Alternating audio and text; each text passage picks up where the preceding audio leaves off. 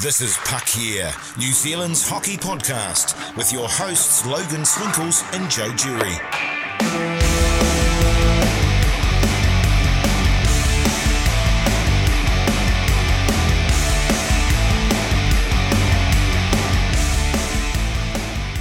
Hey guys, welcome to Puck Yeah. We are New Zealand's hockey podcast. I'm your host, Logan Swinkles, and with me, as always, is the very sexy Ginger Ninja, Joe Jury. What an introduction that is. Well, I mean, so early in the morning as well. I know. We're recording this before work.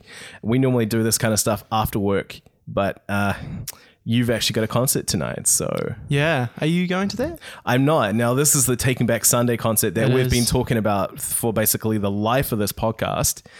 Which, by the way, this is episode 10. Oh, we've made it to 10. We've made it to 10, so there's no backing out now. No, we're going to just keep. We're just going to Harry and Lloyd it and just keep doing it.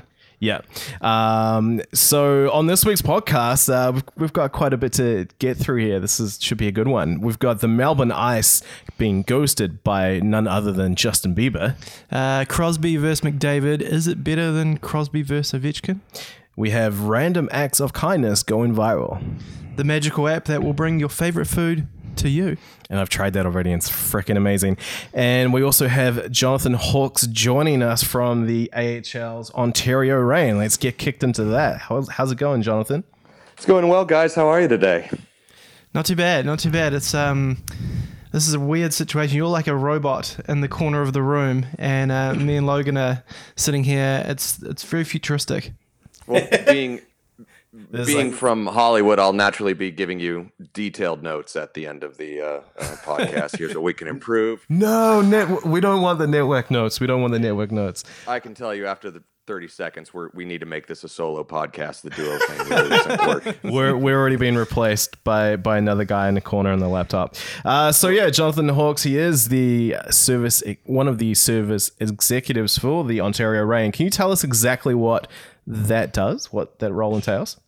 Sure. So in my capacity, it's really kind of the best of both worlds because I get to work in hockey and I get to constantly interact with hockey fans. So a service executive is someone who basically we at our team, we have 5 service executives who basically take all of our season ticket members, and we're basically in charge of making sure they're happy when they're out at games. They're bringing their friends to Ontario Reign games and they remain members of the Ontario Reign in years overhead. So basically, you know, when you call a guy who, the same guy who you always buy a car from, well, I'm the same guy you always buy tickets from. Nice. So you're like a party dude. You just make people have a good time. That's really my job, and that's a lot of fun to do on a day. So is that you're the Van Wilder of hockey? Yeah, no, basically like, hey, yeah, you know, that it's fun because especially in minor league sports, the dedication towards service is kind of a nouveau thing. It's something that's more adopted from the major leagues, obviously. And that was something out of necessity due to the fact that, well, you know, if you're the Los Angeles Kings, who are the parent club of the Ontario Reign, and you have 18,000 people there on a nightly basis, you obviously need a kind of central cast of characters to keep all those people happy, and so the fact that our organization does that, extends that to even their minor league affiliate, is something really cool. Now, you as you mentioned, the Ontario Reign are the AHL affiliate of the LA Kings. Would most Reign fans also be Kings fans, and what's the loyalty like amongst the fans?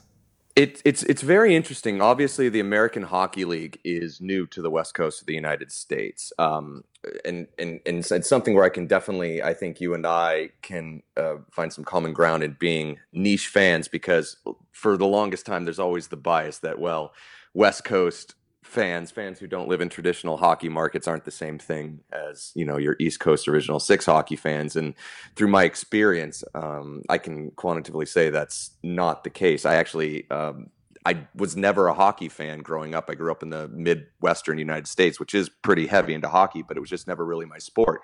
And it wasn't till I moved to California after I went to college. I literally went to my first hockey game on January 3rd, 2009. I remember it was a 2-1 shutout. Over the 2-1 shootout win over the Philadelphia Flyers, and it was actually my second date with my now wife. Aww. So she could actually say it's the It was the greatest date and the worst date she ever had. And it was the greatest date because she saw herself as a diehard Kings fan. Sorry, Joe. And, the worst date because after about 10 minutes, I was not paying attention to her whatsoever. I was dead in, and she was born and raised a diehard LA Kings fan. So, you know, it's, the California is really booming, especially on the West Coast in terms of hockey fandom. We, the American Hockey League expanded 5 teams in 2015 from their East Coast affiliates to the West Coast to be closer to their parent clubs, whether you have Los Angeles out in Ontario, Anaheim in beautiful San Diego, Bakersfield for Edmonton, Stockton for Calgary, and San Jose right in the SAP Center with San Jose. So it's really been awesome for fans to always, we've never been able to see the prospects of our top, you know, the top prospects for our teams, because before, if you were a Los Angeles Kings fan, you'd have to wait to see somebody called up from Manchester, New Hampshire, which is 5, you know, I mean, quite literally a continent away. And the same thing for Anaheim in Norfolk, Virginia.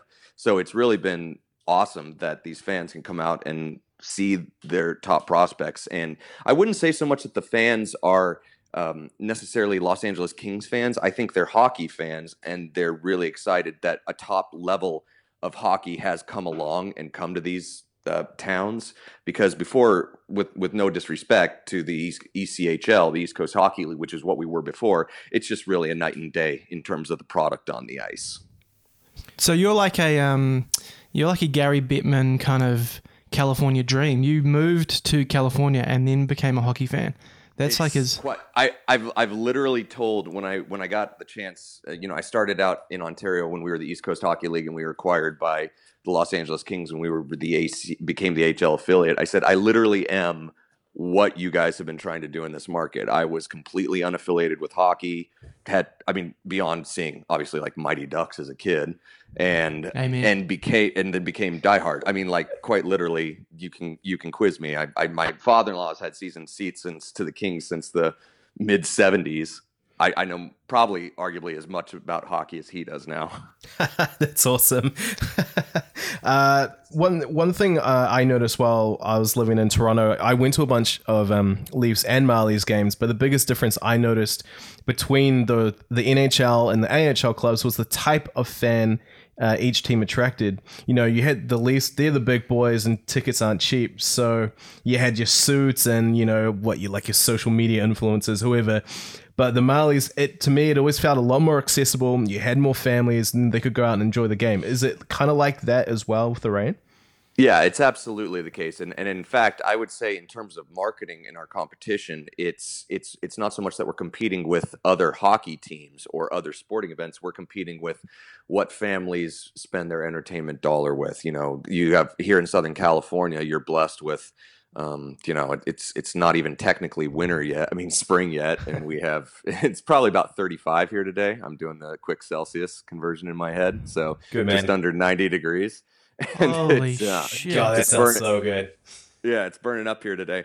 And you have the mountains, you have the beach, you have everything in quite accessible area. So you have to make sure the price is right, and you have to make sure the building is incredible. And I'm excited if you guys ever make it out here. We play at this place called Citizens Business Bank Arena in Ontario, which seats about 9,400 people. And it's got a really steep rake. So even when you're on the top level, it basically feels like you're perched right on the ice. And it's incredible from a hockey perspective. And the great thing we can truly say about our building is there's not a bad seat on the ice, and the team's extremely good. I mean, we went to the Western Conference final of the Calder Cup before we ran into the the buzzsaw that was Zach Werenski of the then Lake Erie Monsters. So, you know, it's really cool to see that beyond just the NHL on the pro level, that the top pro level in terms of development is thriving in the United States. The American Hockey League last year had more people ever come to it than ever, and it keeps growing, and that's because they're really focused on making sure that the price is right and that the value and the product is really good as well. It's a genius move as well to have a hockey team in California based out of Ontario as well, because you'll trick some people thinking it's based in Canada. You would be amazed at the amount of resumes we get from Sarnia and Guelph, Ontario. That they're like, I'm like, well, it tricked me at first. Yeah, a little bit, but yeah, no, there's no doubting San Diego, and it's really cool. I mean, it's a great league to work for because we know that while we compete on the ice, since we are a minor league division, that we, through collaboration with our other team partners, it's amazing. I can call up my counterpart down at the San Diego Goals if I need something to happen for a fan, and he can just do the same thing. And well, we'll spend the other 5 minutes talking crap about each other's teams, but then best, we like to say, best friends on off the ice and blood enemies on the ice. That's awesome. but it's funny how that it's funny. It's kind of how I became familiar with you guys. So I've long been a giant fan of New Zealand. I actually been to New Zealand 3 times, and this is kind of how we became known to each other. And you got to tell your buddy, there's my friend who lives down in Nelson, John Broadbent, one of the other diehard Anaheim Ducks fans. And he's a massive fan of this podcast as well. Yeah. He loves to rip us apart. Calls us awesome. Out every episode. So I've known John for almost 15 years, and through when we used to be in the far dark reaches of the internet, back on the message board heydays of like 2002, 2003. He never tried to get me to become an Anaheim Ducks fan, and I'm actually now very thankful for that. We've got so many fans we don't need anymore. We've got heaps. But, I know that could be a mark of respect, but it's weird because I really identify with you guys because obviously hockey has a niche following. In New Zealand, I'm also a huge fan of cricket, which is most people just give me a blank stare here, which I'm sure that ice hockey, you probably get a blank stare in New Zealand. Oh, yeah. At work, because at work, I'm considered the ice hockey guy. If anything ever happens in the world of ice hockey, and say just this week as an example, the longest game ever played, that's the only time when hockey gets mentioned in this country. Or if there's a big fight, I remember there was a beauty with the Bruins a few months ago that got featured on the news here. And yeah, you do kind of get this blank stare in a way that you're like, oh, hockey, how did you get into hockey and why hockey? So spinning back to you there, let's go with the cricket thing for a little bit because Joe's a huge cricket fan. Myself, not so really. I'm more of a baseball man. But how did this all happen for you? And I actually came to know you guys because of my, quietly searching through what I could find in the United States about cricket. So I studied abroad in London when I was in college, and I actually happened to be right across the street from Lord's during the very big England, Australia, Ashes of 2006, the one where England finally beat Australia after, 20 years of not winning. Luckily, I didn't become an England fan or an Australia fan. Thank God. Thank God for that. Yeah. Jeez. So I'm actually, in honor of being on this podcast, I'm proudly wearing my Black Caps ODI shirt right now. And, oh, wow. What a good man. So, yeah. So I'd always wanted to visit New Zealand, and I knew John through chatting with him on the internet. So I actually visited... I really enjoyed watching that Ashes, and of course I didn't know really anything about the sport, tried to follow it, and so in 2007 I went to New Zealand, and I spent 2 weeks in the country, and I was lucky enough to come at that time during the summer, the southern summer, so I actually went to an ODI against Sri Lanka at Eden Park in Auckland, and it was a really great time, and it was amazing because we all got drunk. We were all excited for a big response from New Zealand after Sri Lanka got 273. And New Zealand was promptly bowled out for like 71. I was also at that game, and it was a massive. It was January 6th, 2007, at Eden Park in Auckland, and I've never seen trash being thrown onto a pitch. Like we went late because we were at preloading at our house, I guess, because it's way cheaper to drink at home. It's a New Zealand tradition, by the way. Going down to the game. So we missed the entire Sri Lankan innings. So we just turned up for the New Zealand innings thinking, oh, this is going to be a great run chase. And we were at home in the next hour. So I kind of just very long, it stuck with me, and I kind of, even though they were completely embarrassed on the field, I was like, you know what, I dig New Zealand, I dig this country, they're going to be my team. So I've actually always since then followed them. Like Brendan McCollum's my favorite cricketer of all time, and I just like that it's become more and more accessible because ESPN in the U.S. actually bought up all the rights for pretty much all of international cricket, with the exception of India and Australia. So I can watch it anytime I want for free here without paying anything. And so I get to check in on my Kiwis every once in a while. And it was just a lot of fun. Me and my wife were just down in New Zealand the last time around, this last July. And what was really, really heartening to see, and I think it's kind of the same appetite for niche sport and something that's different, is we were just amazed at how prevalent the hockey culture really is becoming. We saw the rink in Queenstown where the Southern Stampede play, and just seeing these kids with all these hodgepodge uniforms put together with like Carolina Hurricane pants and Vancouver shirts. Like it's really awesome. And I was wearing my Kings jacket and I went bungee jumping in Taupo, and the guy trying, and I'm like, dude, roll me into this boat. Like I'm hanging upside down, and he's got his Penguins hat on, and he's trying to talk puck with me. Well, like I'm literally suspended upside down on this rope. So it's really cool. I think it's great. And I love, you know, I just hope that what you guys are doing, especially to kind of do outreach, like I wish I could have the same type of thing. I think T20 as a brand of cricket in the US could actually be really successful, because there's huge amounts of expat communities. Like in here in Los Angeles, we actually have an amazing cricket ground, but it's just mostly expats and descendants who play it. So it's one of those things where if you can get the right type of exposure, if you can show that it's still, you know, obviously Test cricket and ODI cricket has real no future in this country, but something like T20 could be. I mean, I'll be honest. Test cricket tests the bounds of my patience. So yeah, that's why.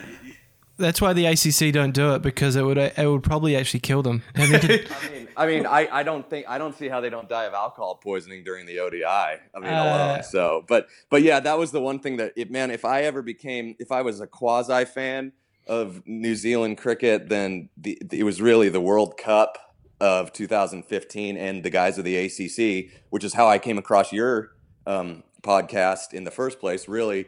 Kind of made me I just think that is absolutely brilliant what they do, and I know I don't think it. I mean, you guys would have a better answer. Is it pretty much kind of laughed at or frowned upon by the official board in New Zealand, or do they just kind of like with a humorously suffer it? Like, what is their opinion of the ACC?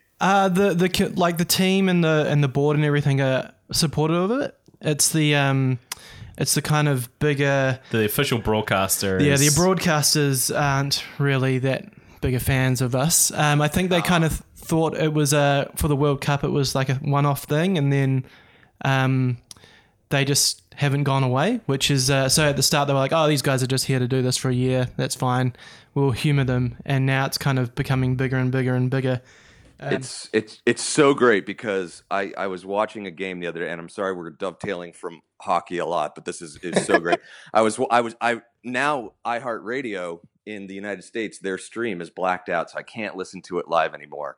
But there was I was listening to all the really boring. Oh my God, these guys were so insufferable. Like the guys who were just literally the Sky broadcasters for New Zealand, and they show that all the players are down, huddled around the wagon, you know, the caravan, excited to talk to these guys, and they're just basically so jealous of them. They're just like, oh, it looks like they're down at the ACC, and well, I guess taste isn't everything, you know. Yeah, like, so I was like pumping my fist in the air. I love seeing the steady the ship hats in the crowd. It's awesome. I love it. I think it's great. Can we Joe, I don't know if you have the power to do so, but I really think we should get Jonathan a steady of the ship hat. We can absolutely do that. And now it's summer here. See, we need to get the United States involved, because then we could have the perfect season all year round, especially in California. You could play cricket 9 months out of the year. Oh man, if you can get the ACC to America, that would be absolutely next level.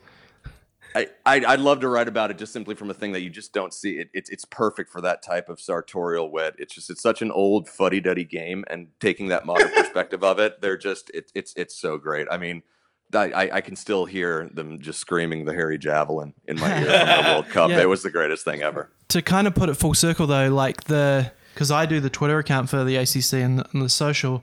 And he is what you would consider the boyfriend of the ACC Instagram.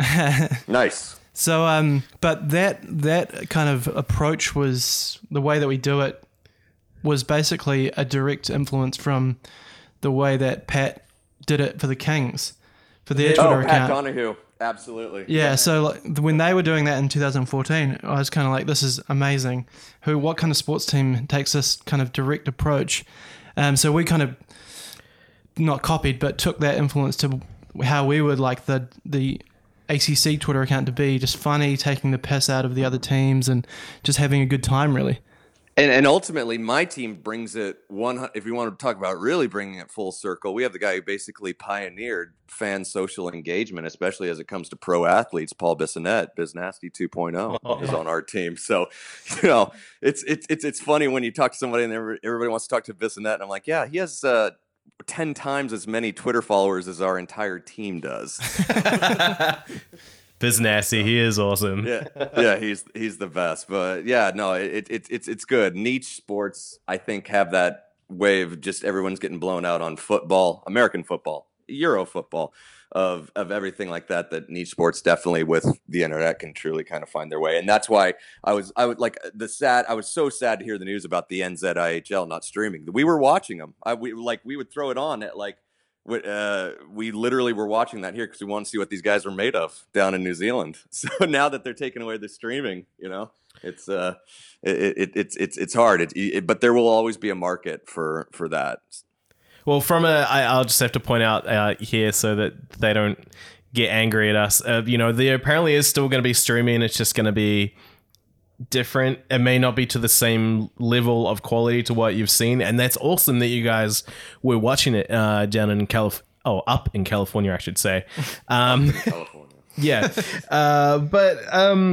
So you mentioned that you'd been to Queenstown and everything last year with your lovely wife, and congratulations, by the way, you're expecting baby girl. Yes, she will be I just can't imagine this kid trying to comprehend the difference between hockey and cricket, like in terms of momentum. Because if they run at the same time, like this kid's going to be utterly confused when I start with one. And yeah, I know we'll start with one. But the thing is that Kiwis on a whole, we love to hear about what foreigners think of New Zealand when they come here.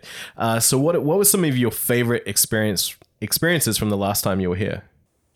Favorite experiences. It's amazing, right? It's like this, it's if you could turn California into a national park. I mean, they're basically the same size, but you're just utterly gobsmacked by the pastoral nature of it. And it's an ultra modern country with ultra modern trappings that, you know, you could literally drive a whole day without seeing somebody.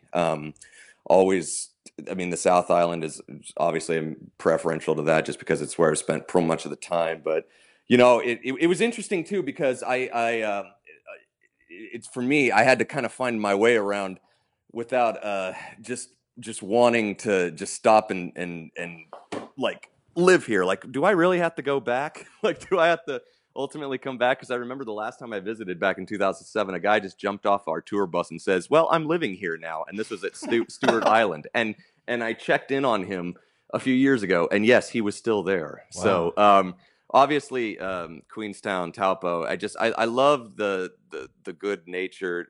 People are very chill here. It's actually I would say New Zealand and California are cousins in more way than you would think, just because they kind of have a relaxed, laid back nature. And it's just the most gobsmackingly gorgeous country you've ever seen. So I love New Zealand. I hope Tourism New Zealand are listening to this podcast right now, and they're just like, oh yes. Is it hard? Do they have? Because I mean, it's something where they gotta just reduce.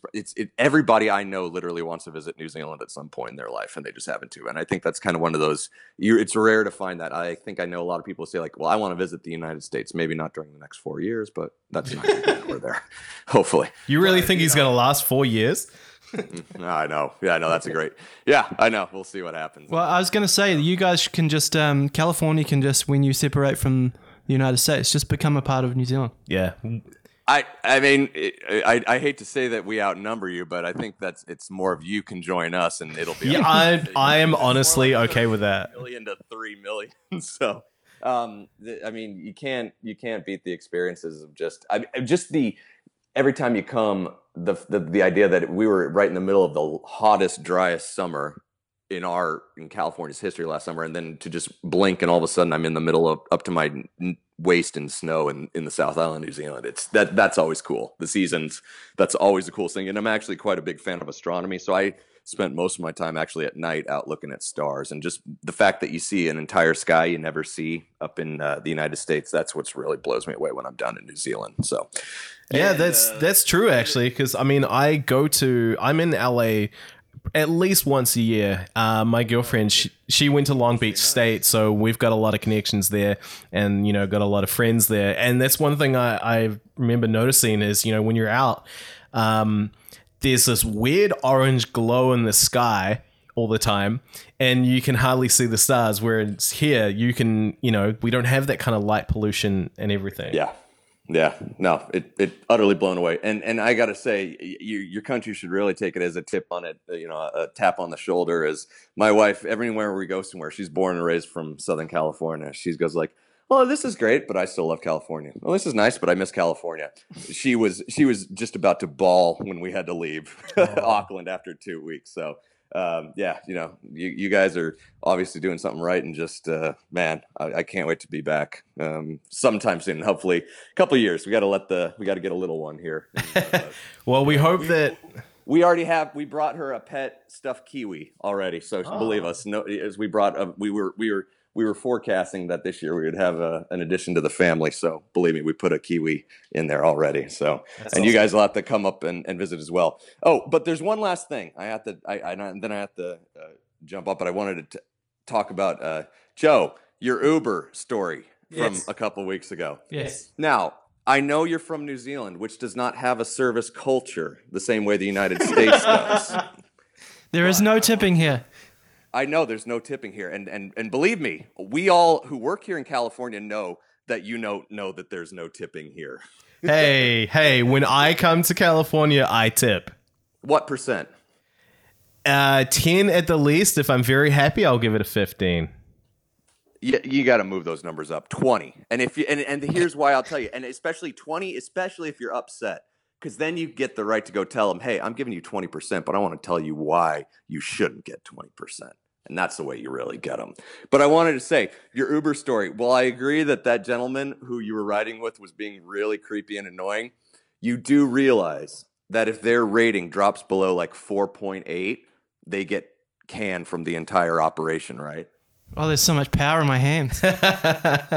So much power. I don't mean to get all big Lebowski, but like his life was in your hands, dude. Oh my God. So in your approach then, I should have given him 5, and then I can tell him to his face that I didn't like his ride. Yes, absolutely. Okay. You give him a 5 and you say, here's why. Because then it's really your power. You're saying, I'm giving you a 5. But you didn't deserve it, and I'm going to give you the time right now, a day. Oh, and by the way, gents, I had to. This is a perfect dovetail back into what this podcast actually should be about and remain about. And thank you for talking to me about. I do have an opinion on this McDavid Crosby thing that you were talking about. Your topic on what is the better rivalry. Yep, we haven't even touched on that yet, but so you're going to segue nicely into this. Yeah, I am so tired as a hockey fan of hearing about Crosby and Ovechkin.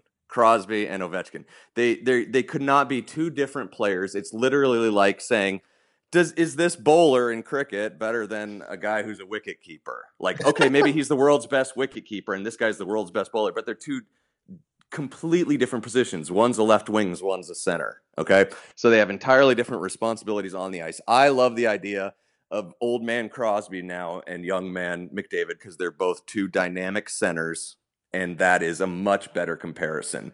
If McDavid is better than everybody says he should be, then yes, it should be more of those things of let's see who, you know, because Crosby by all rights should be at the top of his powers now, like what, 29 years old? Yeah. But McDavid is supposedly a franchise changer. So follow McDavid's progress. And yeah, I think that's a much more compelling thing. But then, of course, we run into the problem of now Connor McDavid and Austin Matthews are in Canada, which is... I was about to say, what do you think of the Matthews-McDavid rather than Matthews-Crosby? Matthews-McDavid, I love that too. I mean, that's great, especially too because Austin Matthews is from the best hockey-playing country on earth, the United States. Oh, do you mean Mexico? Oh, no. The United States. Well, I mean, Scottsdale, Arizona. I mean, that's right. We've got to give Arizona some love. Gary Bettman should have gone up on stage, and when they announced that pick, like when they go from, I know he played in Zurich or wherever it was, Austin Matthews, but Gary Bettman should have just gotten up on stage and flipped off that crowd for like just standing up there with his finger turned up whenever they announced Matthews' name, because that's just, look, a guy born and raised in Phoenix, Arizona is now the franchise hope of your Toronto Maple Leafs. So you reckon Gary Bettman should have just got up there and done that half-baked scene where he just goes, "Fuck you, fuck you, fuck you, you're cool, fuck you, I'm out," and then just walked off. No, I mean, it was great. I love being a hockey fan from the United States because nothing's ever expected of us, whereas the pressure of expectation is everything on Canada. And so when we get these delightful moments like the World Juniors, when we just completely just embarrass Canada at what its national sport is, it's amazing. The goaltender on the Ontario Reign right now is Jack Campbell, the one of the goaltenders. And Jack Campbell was the goalie in net for Team USA in 2010 versus Canada at the World Juniors. That was a great game. That was the island of misfit toys of the United States. It was like, I mean, it wasn't a bad team, but it was mostly all defensemen. It was like Carlson, Cam Fowler, I think, McDonough, Chris, these guys. And then look at this lineup for Team Canada: Nazem Kadri, Braden Shen, Taylor Hall, Jordan Eberle, and Martin Jones in net. And and the United States beats Canada 6-5 in overtime in Canada. I mean, it's that's why being an American hockey fan is the greatest thing. It's because they're one of the Shen brothers. That's why. Yeah, exactly. And that worked out for the Los Angeles Kings, trading Brayden Shen. Yeah. All right, Jonathan. And it was nice talking to you guys. And yeah, thanks, man. Thanks for having me on. You're a great man. You're a great New Zealander. And, keep your ship steady, and we'll talk to you soon. See all right, man. Buddy. Bye. All right. Take care. Bye. All right. That was Jonathan Hawks, our buddy from the Ontario Reign. Now, I don't know if you can hear that, but that is my freaking landlord, property manager, whatever you want to call him, playing with his leaf blower. Just now, firing up the leaf blower. Now, he does this a lot, and it's really fucking annoying. But, well, I guess actually Jonathan, kind of took over the podcast there a little bit. That was awesome. Gave us a break. We don't need to talk about the Crosby versus McDavid thing anymore because he's already finished that off. He did touch on good points there. The one thing that I wanted to sort of look at about that was I wanted to play this clip from the last time that they played, which was this past week. And, of course, actually, I can't even remember now. This has honestly been the most craziest week for me, but I think the Oilers won in a shootout. Penguins won. Yep. See, there you go.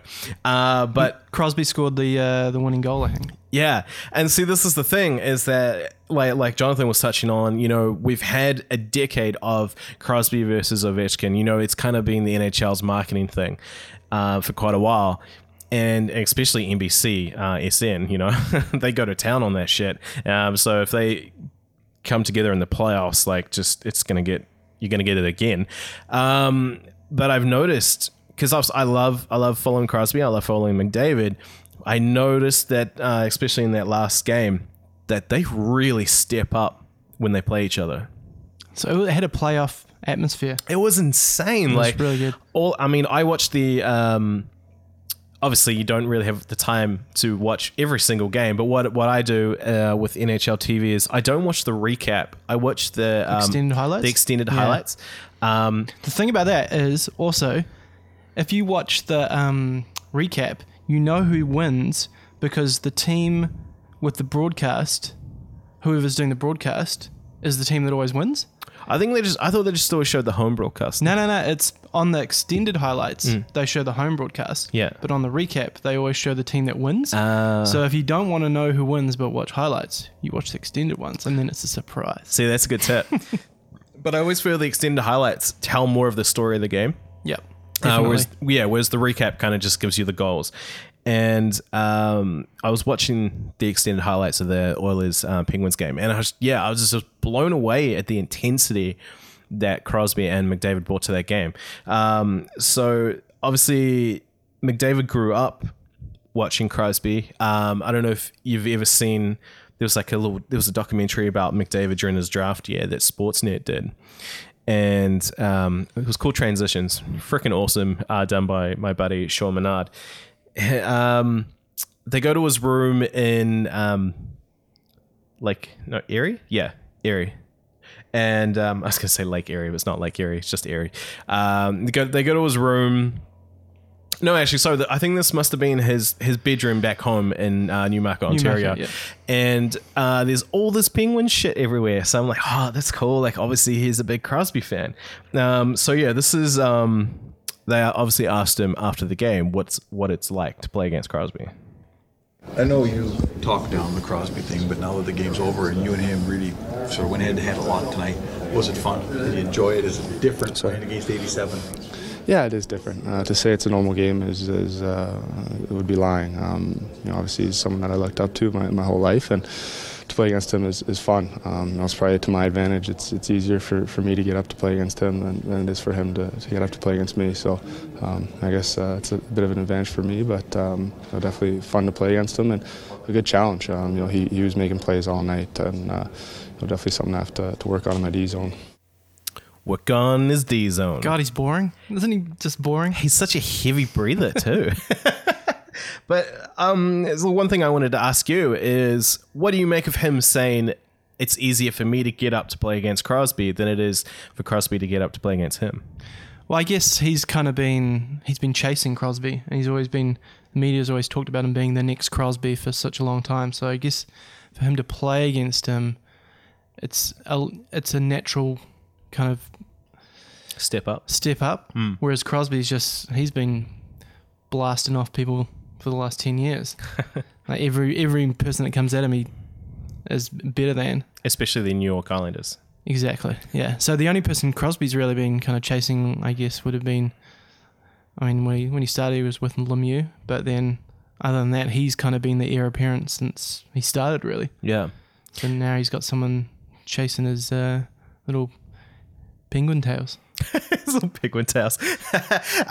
So I think we, you, I, and also Jonathan Hawks we were all on board here that the Crosby-McDavid matchup is better than Crosby-Ovechkin, right? Absolutely. Ovechkin's got he's got too much grey hair now. Grey hair, missing teeth. He's this old Russian man, but he doesn't break down. He might be Yager. He might stick around until he wins a cup. If it takes that long. I want him to win a cup now, so then he can just not care about winning a cup anymore and then just try and score as many goals as possible to beat Gretzky's record. That'd be awesome. Now, I want to touch on this quickly. Only quickly now because we're running out of time and shit, we have to get to work soon. But Justin Bieber is in Australia at the moment on his tour. He actually comes this way to New Zealand this week. Now, he was in Melbourne over the weekend, and he put in the request to play with the Melbourne Ice. Now, obviously, we all know that he loves to play hockey. We've all seen him getting smashed into the boards by Chris Pronger. We all love that photo. We would all think, okay, he's a good Canadian kid. He wants to play hockey. And he put in the request, the Melbourne Ice, hey, I want to play with you guys. Can you put together a team of players 23 and under? And I want this specific stick with this specific hockey tape. And of course, they went through all that effort and he never showed up. And instead, that same day, he's seen enjoying a boat ride. Now, really, is he a good Canadian kid or not? He's a douchebag. He is an absolute, I want the team to be 23 and under. What is that about? Just so Chris Prongers can kill you into the boards. Yeah. So obviously it got blown up a little bit. We saw it in the Herald Sun wrote about it. Now, whoever wrote that article went to town on the ice puns. I read the article out to my girlfriend, and she was just like, "Who the fuck wrote this?" I'm just going to give you guys a little example here. Pop superstar Justin Bieber made a list of demands to play with Melbourne's top-level ice hockey team last night, but froze them out with an ice-cold snub. Now, that pretty much... That's the article right there. When I hear that, I just imagine Horatio Caine from CSI Miami after he says those words and then puts on his sunglasses and then the Who play. He'd be like, deal with it. Yeah. I wonder if... do you think he would try to do the same thing in New Zealand? I hope so. You think he wants to play with the West Auckland Admirals or the Botany Swarm? It would be... no, I reckon we should ban him. We should block him. Beaver block. Just we'll have the admirals standing there at the airport and just body check him back onto the plane. Yeah. Yeah. Get the fuck out of here. So Biebs, you're not a good Canadian kid.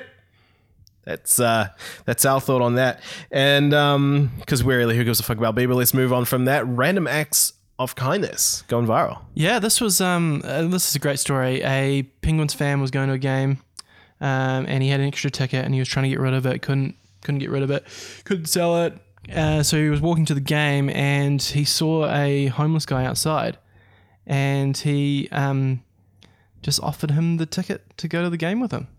And he obviously didn't believe him at first, but eventually did believe him, came in and was singing. He sung the entire national anthem and had tears in his eyes, I think. That's pretty awesome. And then the great photo that you put up as well, there's the picture of the guy, picture of the homeless guy, and then there's a guy in the background just crushing a beer. I know, and I think that's what a lot of people picked up on that photo, is that because when it was in thumbnail size on social media, that's all people could see is this dude in the background chugging a beer.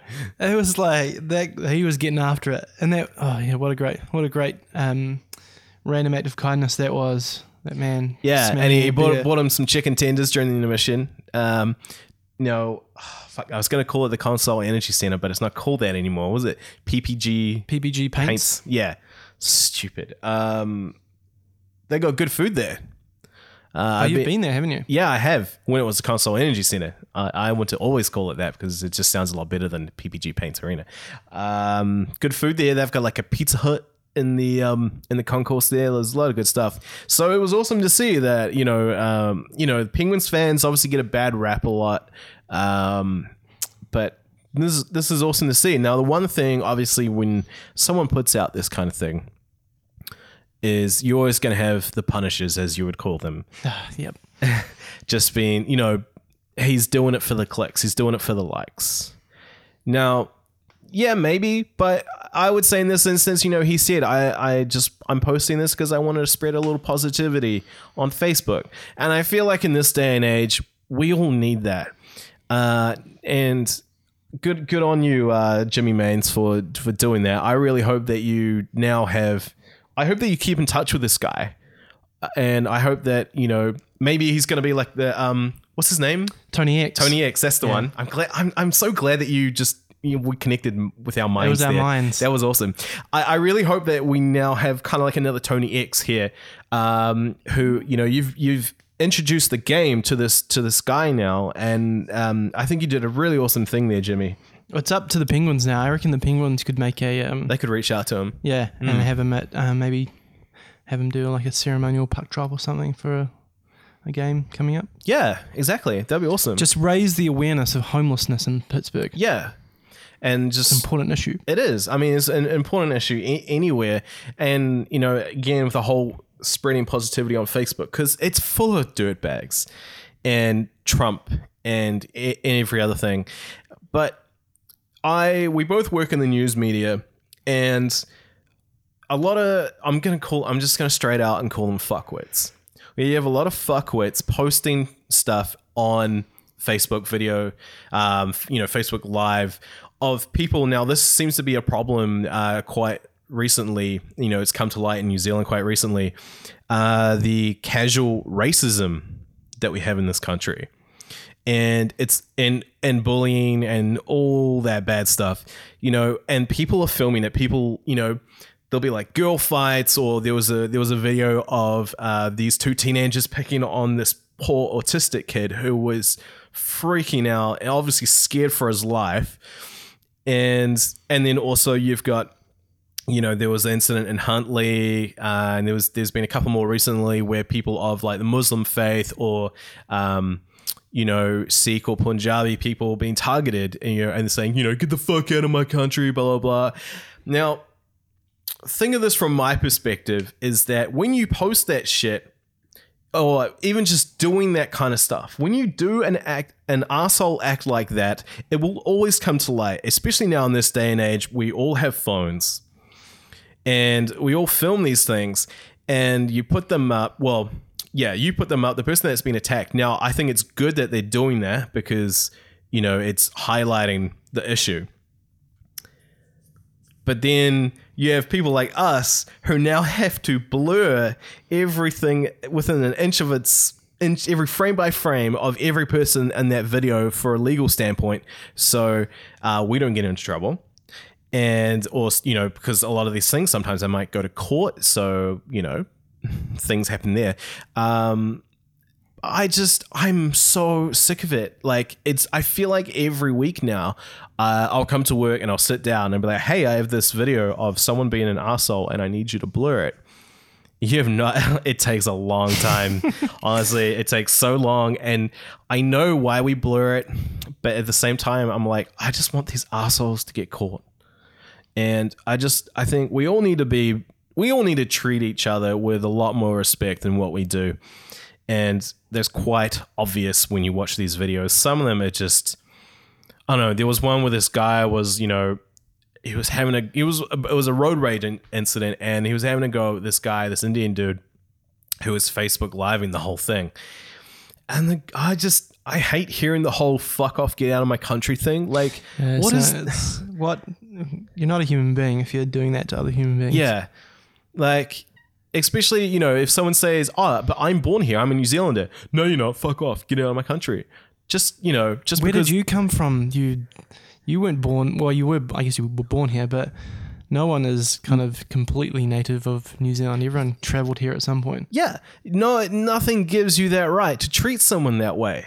Just because of the color of your skin versus the color of their skin. That means nothing. Can we, New Zealand as a whole, can we all just treat each other better? That's all I really wanted to say there. Now, to move on from that, I want to bring up something. Let's get in the positive. Yeah, let's get in the positive. I want to talk about Uber Eats. Have you tried it yet? No, I haven't. And I probably won't be allowed now after Jonathan called me out on my Uber practice, so I'm probably not even allowed to even order through the system anymore. See, now that's the thing. You know, you mentioned, Jonathan mentioned that once a driver's rating goes down by a certain amount, that they're not allowed to drive for Uber anymore. If a user of Uber does the same kind of thing, if their rating goes down, because remember the drivers can also rate the users, do you get banned? That's what I want to know. I reckon it's a high possibility. One day, Joe, you might get banned. But anyway, Uber Eats launched just a few days ago, actually. And I tried it out. I got poutine and wings from Al's Deli delivered to me on Saturday. It was freaking amazing. Honestly, like I took a photo of it and I posted it and I was like, what a time to be alive. It is a great time. I live out west, so can I get it out there? Or is it only central? I think it's central right now. It'll grow, but you know, I think we got to get poutine delivered here. For a podcast. For a podcast. That's a great idea. Yeah, obviously not.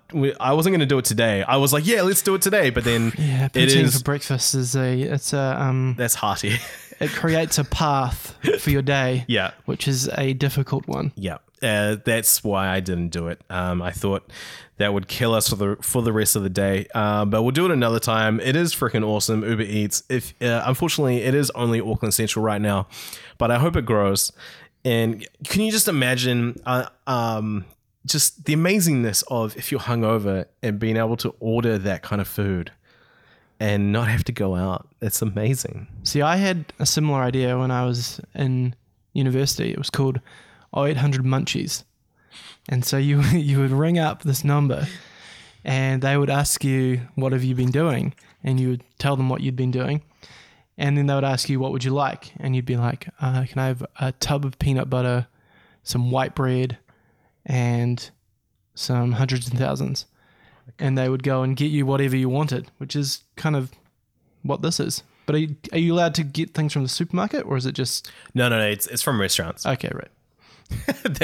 That's still a good idea. I mean, I know Countdown and that do delivery, but I don't think it would be that kind of level. And not at 3 a.m. Yeah. 0800 Munchies. I like that. That's awesome. I guess we probably have to wrap this up now. And Jonathan talked for such a long time. God. Fuck, way to take over the podcast, Jonathan. Just so American of him. We really appreciate you coming on. Yeah, I think it was awesome. Yeah, it could be a regular thing. There was stuff that we wanted to talk about and didn't even get a chance to, but hey, that happens every week on the show. There's, unfortunately, I'm still trying to get Grace Harrison on the show, because I feel like at least someone in the New Zealand media needs to highlight what an awesome season she's having, and it might as well be us, since no one else seems to really be interested. And unfortunately, they had a chance, the St. Louis Saints had a chance of making the NCAA Frozen Four, but almighty Boston College stood in their way, and they lost 6-0 over the weekend. But putting that aside, Grace Harrison has had an amazing season. We'll go through her stats when we have her on the show, but they're pretty freaking impressive. It's NHL elite goalie levels. It's insane. So we hope to have her on the show soon, but we're going to wrap this up with we mentioned that Taking Back Sunday is in the country. They're playing tonight. Joe's going. I'm not. I could go. I thought I got my work rosters messed up, and I thought I was working a late shift, which would have been actually quite handy today, because I'd be able to bust out this podcast before I go to work. But I'm not. But I have a ton of weddings that I need to finish. So I'm being the responsible adult and not going out. And I'm doing work instead. You're going to miss out. It's going to be a good show. Yeah, I'm sure Sarah's going to come home. She'll have a great time with you and Helen, and then I'll be super jealous. But New Zealand band Decades are opening for Taking Back Sunday. Yeah, we play them on Radio Hauraki, and they're good. I think they're from Christchurch. Yeah. And so, it's a pretty good gig to be opening for Taking Back Sunday. Yeah, I know the singer Emma, she used to be in another band called Ashay. Yep. Yeah. Right. I don't know if I said that correctly. I'm pretty sure I've always got it wrong. Who knows? But anyway, this is Decades with their latest single. They'll be smashing it out tonight with Taking Back Sunday. And we're Puck Yeah Podcast. Hit us up on Twitter, Facebook, Instagram at Puck Yeah Podcast. Remember to subscribe on iTunes, SoundCloud. Tell all your friends about us. And let's grow this frickin' thing. Well said. Well said. Puck Yeah, it's New Zealand's hockey podcast. Subscribe on iTunes, SoundCloud, or with your favourite podcatcher. Follow the guys on Twitter, Instagram, and Facebook at Puck Yeah Podcast.